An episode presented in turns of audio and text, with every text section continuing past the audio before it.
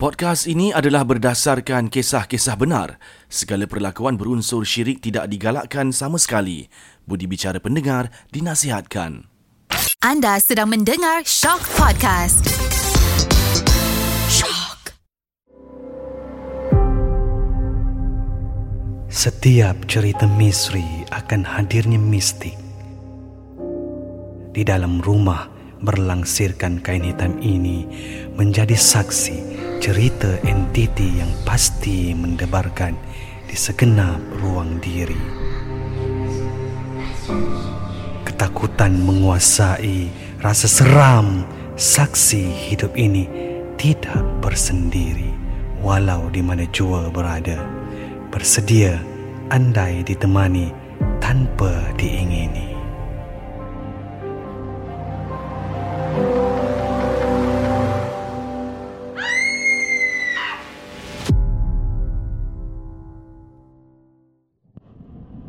Assalamualaikum warahmatullahi wabarakatuh Anda kembali bersama saya Sudirman Muhammad Tahir dalam Shop Podcast Cerita Hantu Suram Episod kali ini saya bersama dengan seorang lagi tetamu Yang akan berkongsi pengalaman yang dilalui dalam kehidupannya Membabitkan cerita-cerita seram ini Ini dia bersama saya uh, Nell Juga seorang podcaster Yang mana juga seorang penulis skrip Yang sedang membina nama dalam bidang ini Apa khabar Nell? Khabar baik. Thanks for having me. Terima kasih kerana sudi bersama dengan saya dalam cerita hantu seram. Sama-sama. Pastinya Nel mesti ada pengalaman yang awak lalui sendiri. Kalau Nel boleh kongsikan. Boleh, tapi nak cerita masa kecil ke masa dah besar ni? Kalau boleh yang dari uh, yang besar ni. Oh, boleh.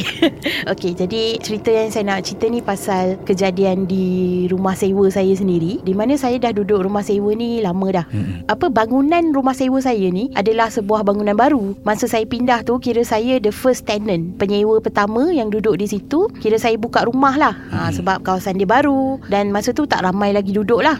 Ha, jadi pasal bangunan ni, masa sebelum saya pindah, ha, hari angkat barang tu kira parents saya ada sekali tolong angkat barang semua. Ayah saya berbual dengan guard dekat situ lah. Hmm. Guard warga asing kat situ. So guard warga asing ni dia cerita macam dia cakap dengan ayah saya, oh dekat tingkat 6 ni ada Pontianak. Lepas tu Guard tu kata? Ah, guard tu Okey. kata dengan ayah saya sebab guard tu dia buat rondaan malam-malam. Mm-mm. So dia ada tangkap video lah mm. Mm. Pontianak gelak. So dia tunjuk kat ayah saya. Dia tunjuk ah ni ah bukti ya dia ni kan. Tapi waktu tu kiranya video tu tak berapa jelas sebab ayah saya nak tunjuk kat saya tapi dia bukannya suruh guard tu hantar dia WhatsApp ke apa semua. Mm. Dia tak. Dia record daripada Telefon, handphone okey. telefon guard tu. So video tu tak berapa jelas lah tapi dengar lah bunyi mengilai, tu. Menilai. Ah tapi nak buat macam mana? Dah saya dah memang itu hari berpindah ke situ kan. Yang tak nak kena pindah juga. Nak tak nak kena pindah juga Sebab Hmm. dah bayar semua kan Dan saya pindah ke situ pun Atas sebab dekat dengan tempat kerja lah Saya sebenarnya elak nak cerita pasal rumah sewa ni Sebab saya masih duduk di situ Tapi sekarang saya rasa Saya dah kena hadapi ketakutan saya Dan sebenarnya Kalau kita acknowledge Diorang punya existence Diorang as in makhluk halus ni punya existence Kita sebenarnya acknowledge Tapi kita tak takut kepada mereka Betul. Kita tahu macam Okay kau ada kat sini Sebenarnya kita boleh hidup dengan lebih tenang Sebab macam Kita buat tak tahu je. kita boleh buat tak tahu Kau Hmm. buat hal kau Aku buat hal aku Sebab itulah Itu saya sekarang Hmm. That's why saya boleh datang ke Shock Dan bercerita tentang Kisah ni Kejap, Nel masuk rumah sewa tu memang seorang seorang. Seorang Okey. Betul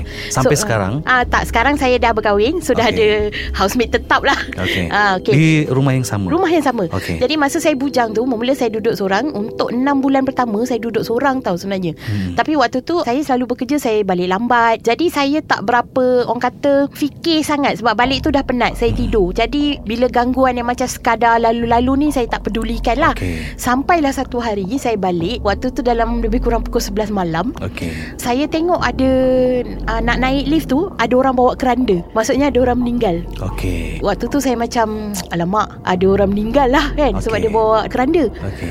Lepas tu dia kata kira yang bawa keranda tu ada dalam dua orang. Itu menjadi persoalan juga. Macam mana keranda boleh muat dalam lift sebab uh, selepas kejadian tu saya masuk lift saya duk mengukur tau dalam kepala saya. Sebenarnya tak muat ni. Keranda tu. Ah, Okey. mungkin dia berdirikan semua sebab saya naik tu kira lift barang lah. Okey. Lift barang lebih besar berbanding lift biasa. Betul. Tapi still saya rasa tak muat keranda kat situ. panjang. Keranda kan panjang. Betul. Okey. Jadi bila saya masa naik tu saya berselisih dengan dua orang yang bawa keranda tu. Dia kata macam ni salah seorang daripada dia, mereka cakap, "Ah, dek pakai lift lain dek uh, Ni ada orang meninggal Pukul 11 malam eh Okey. Awak Ah. tengok ke orang tu? Saya tengok sekilas lah Okey. Ah sebab waktu Tapi tu mendengar dia kata apa? Mendengar Okey. Sebab waktu tu kita lebih macam Uish ada orang meninggal lah kan Okey. Siapa kan Macam ni Macam takut lah Tapi kira Yang dikatakan orang meninggal tu Berada di dalam keranda tu lah Okey. ah, So diorang mengusung Diorang on the way nak masuk lift Masa saya bertembung dengan diorang Okey. tu Okay Jadi saya pun macam Okay lah saya pakai lift lain Itulah bila dah naik atas Saya fikir Muat ke sebenarnya? Macam tak muat ke kan Benda ni Okey. kan So malam tu saya rasa Gangguan yang saya ingat. Saya ingat di mana Tingkap saya Saya tidur dekat bilik saya tu. Padahal rumah saya Katalah rumah saya berada di tingkat 30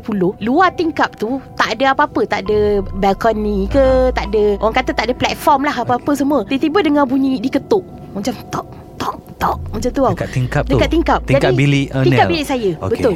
Jadi waktu tu saya buka lampu. Saya buka lampu Saya tengok macam Okay uh, Tak ada apa ni kot. Maksudnya cuba Tak nak fikir lah eh, Sebab Mm-mm. nak tidur kan. Lepas tu saya dengar lagi Macam tok tok tok. Kalau ketukan tangan Kita tahu tak macam Ah, Yes Itu ketuk pintu Ini macam ketuk yang macam Terlalu Lagi kuat. kuat. Jadi lepas tu Waktu tu saya macam Okay lah tak apa Aku buat-buat tak nak dengar Aku nak tidur Lepas tu saya tutup lampu balik Okey. Bila saya tutup lampu tu Baru saya nampak Apa yang mengetuk tu Bukannya tangan Bukannya apa Tapi Pocong Ketukkan kepala dia dekat tingkap Oh my god. Ha Berkali-kali Maksudnya dia memang nak, Nak saya Nak saya perasan, Perasan dia dia. Okay. Perasan dia kat situ Saya tak beristighfar Sebab tak teringat nak beristighfar Yang pertama sekali saya terkejut ah Macam Uish Apa ni kan Kenapa? Sebab dah lah tingkat 30 Sangat tinggi kan Rumah saya kan? Macam tu kan? Jadi bila saya tengok dia Lepas tu ada suara yang bergema tau. Saya ingat lagi Suara tu Dari bergema. dalam bilik? Dal- Dari dalam bilik saya dengar. Dia cakap Kenapa dah lalu tak tegur.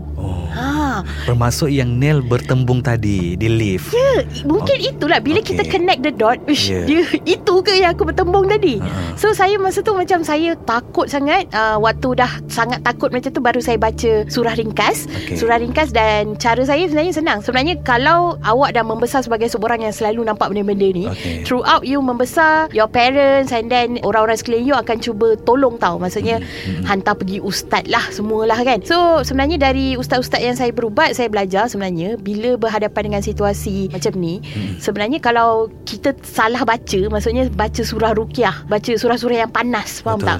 Sebenarnya kalau kita ni tak cukup kuat dengan dia, tak payah baca nanti dia lagi takut kan. Okey. So apa saya buat sebenarnya Saya alihkan ketakutan saya Maksudnya saya tengok video kelakar Waktu tu saya ingat lah Saya tengok video kelakar apa tak Supaya saya boleh distract my mind Jangan ingat ketakutan tu Okey. Baru dia pergi Ah, Dia baru pergi Jadi benda tu macam bermain di fikiran saya lah Macam ni betul ke tak ni sebenarnya Mm-mm. Betul ke apa yang aku nampak kat bawah tu Dia Mm-mm. fikir macam tu Kita ada grup penduduk kan Jadi saya tanya kat situ lah Macam ada orang meninggal ke Dia orang cakap tak ada So Oh. itu macam menimbulkan macam Lagilah. apa sebenarnya yang aku nampak ni kan? Okay. ha, Macam tu lah. Tapi selepas tu Selang beberapa hari Saya ada seorang Rakan sekerja ketika tu Yang duduk di bangunan yang sama. Mm. Mhm.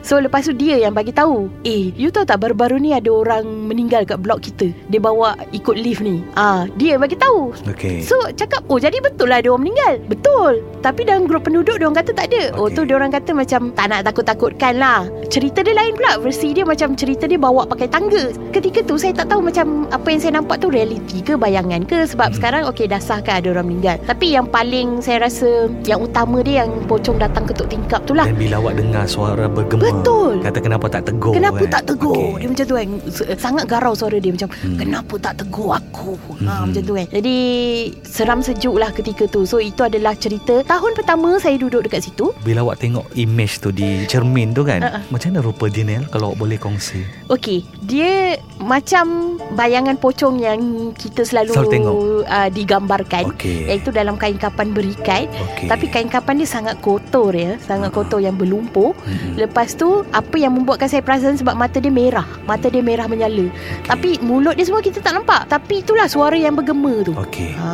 Mhm.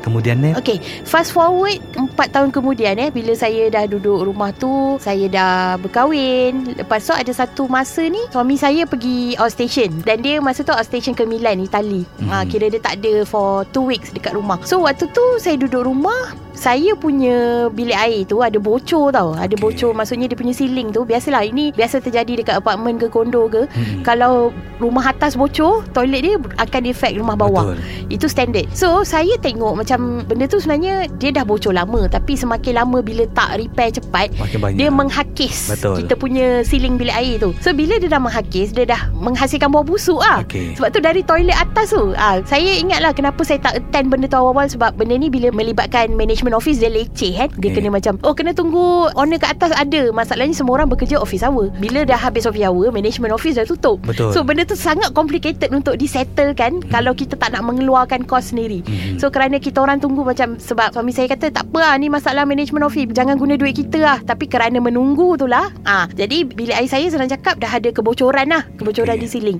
Dan ada air yang menitik. Dan air yang menitik tu ah minta maaf pada yang tak selesa air najis lah. Hmm. ah jadi baunya sangat busuk. Dan bila busuk ni kita menjemput apa lagi kalau Yelah. bukan syaitan. Betul. ah itu standard lah. Benda kotor. Benda kotor. Memang menjemput ni kan. Jadi tak kira Saya cuci toilet Berapa banyak kali pun Dia memang akan bau tak Sebab bau tu dari atas. Peristiwa ni terjadi Ketika malam saya duduk Sorang-sorang kat rumah. Hmm. Waktu tu Saya rasa saya tengah live TikTok. Sebab bilik saya tu agak Gelap tau. Jadi Saya duduk dekat meja solit saya Bersebelahan dengan toilet. Saya buka pintu toilet Supaya lebih lighting lah. Okey. Lepas tu Saya perasan Ada macam bunyi Dari toilet macam tu Dia macam dia macam yang obvious Lepas tu saya bentikan Saya punya live Lepas tu Saya tahu lah Saya dah rasa tak sedap Maksudnya ada Okey. something dekat toilet ni Okey. Okay selepas tu Apa yang saya nampak Bila saya masuk toilet Ada Sosok warna hitam uh, Macam Lembaga. Lembaga hitam Tapi memang nampak Dia macam figure Seorang Perempuan. Lelaki. Okey, Sebenarnya lelaki yang sangat tegap dan tinggi Tapi dia duduk dekat toilet tu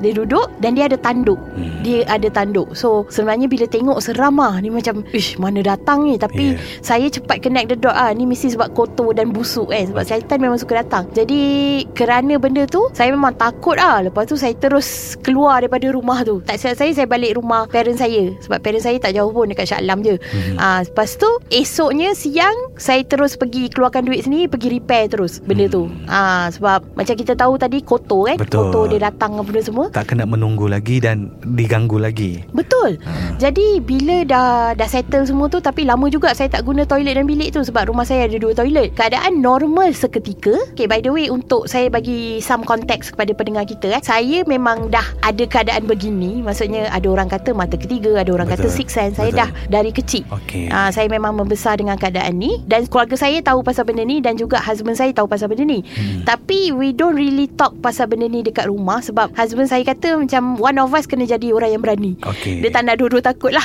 ha, Jadi kerana tu Awak jadi berani. uh, Tak dia berani Saya yang keadaan macam ni Kita takut lah kan Sebab kita boleh tengok. Betul Okey. Jadi dia kata biar dia tak tahu That's why Kita never really discuss Jangan bercerita. Bincang pasal benda ni Dekat Di rumah, rumah. lah Okey. Sampailah Sebab husband saya Dia memang dah tahu Contoh kalau kita pergi jalan keluar Kalau macam contoh uh, Kita lalu jalan tu Dan saya nampak lembaga ke Saya nampak langsui ke Benda semua uh, Saya kata jangan lalu jalan ni Dia dah tahu. So Okey. dia tak tanya banyak Dia just lalu jalan lain. Sama lah kat rumah. Kalau saya macam kata uh, Tak boleh ke benda semua Dia tahu. dia tahu. So ada satu malam ni Kita orang tengah buat kerja Dan bilik tau. Tengah mengemas Lepas tu tiba-tiba Saya suruh dia Tutup pintu bilik. Tutup pintu bilik. Lepas tu dia macam Ha kenapa nak tutup pintu bilik? Kita ada dua orang je kot Kat rumah ni. Dia tak get the hint tau Bila saya Okey. cakap Tutup pintu bilik Tutup pintu bilik kan. Lepas tu Dia macam kenapa? Biar je lah kan. Sebab kita tengah mengemas kot Benda semua kan Lepas tu Saya kata tutup je lah Lepas tu sampai saya terpaksa Kita tak berdua dalam rumah ni Okey. Ada yang tengah tengok kat luar tu So sebenarnya Lembaga yang tadi Yang bertanduk ni Okey. Ni sebulan selepas saya nampak dia Okey.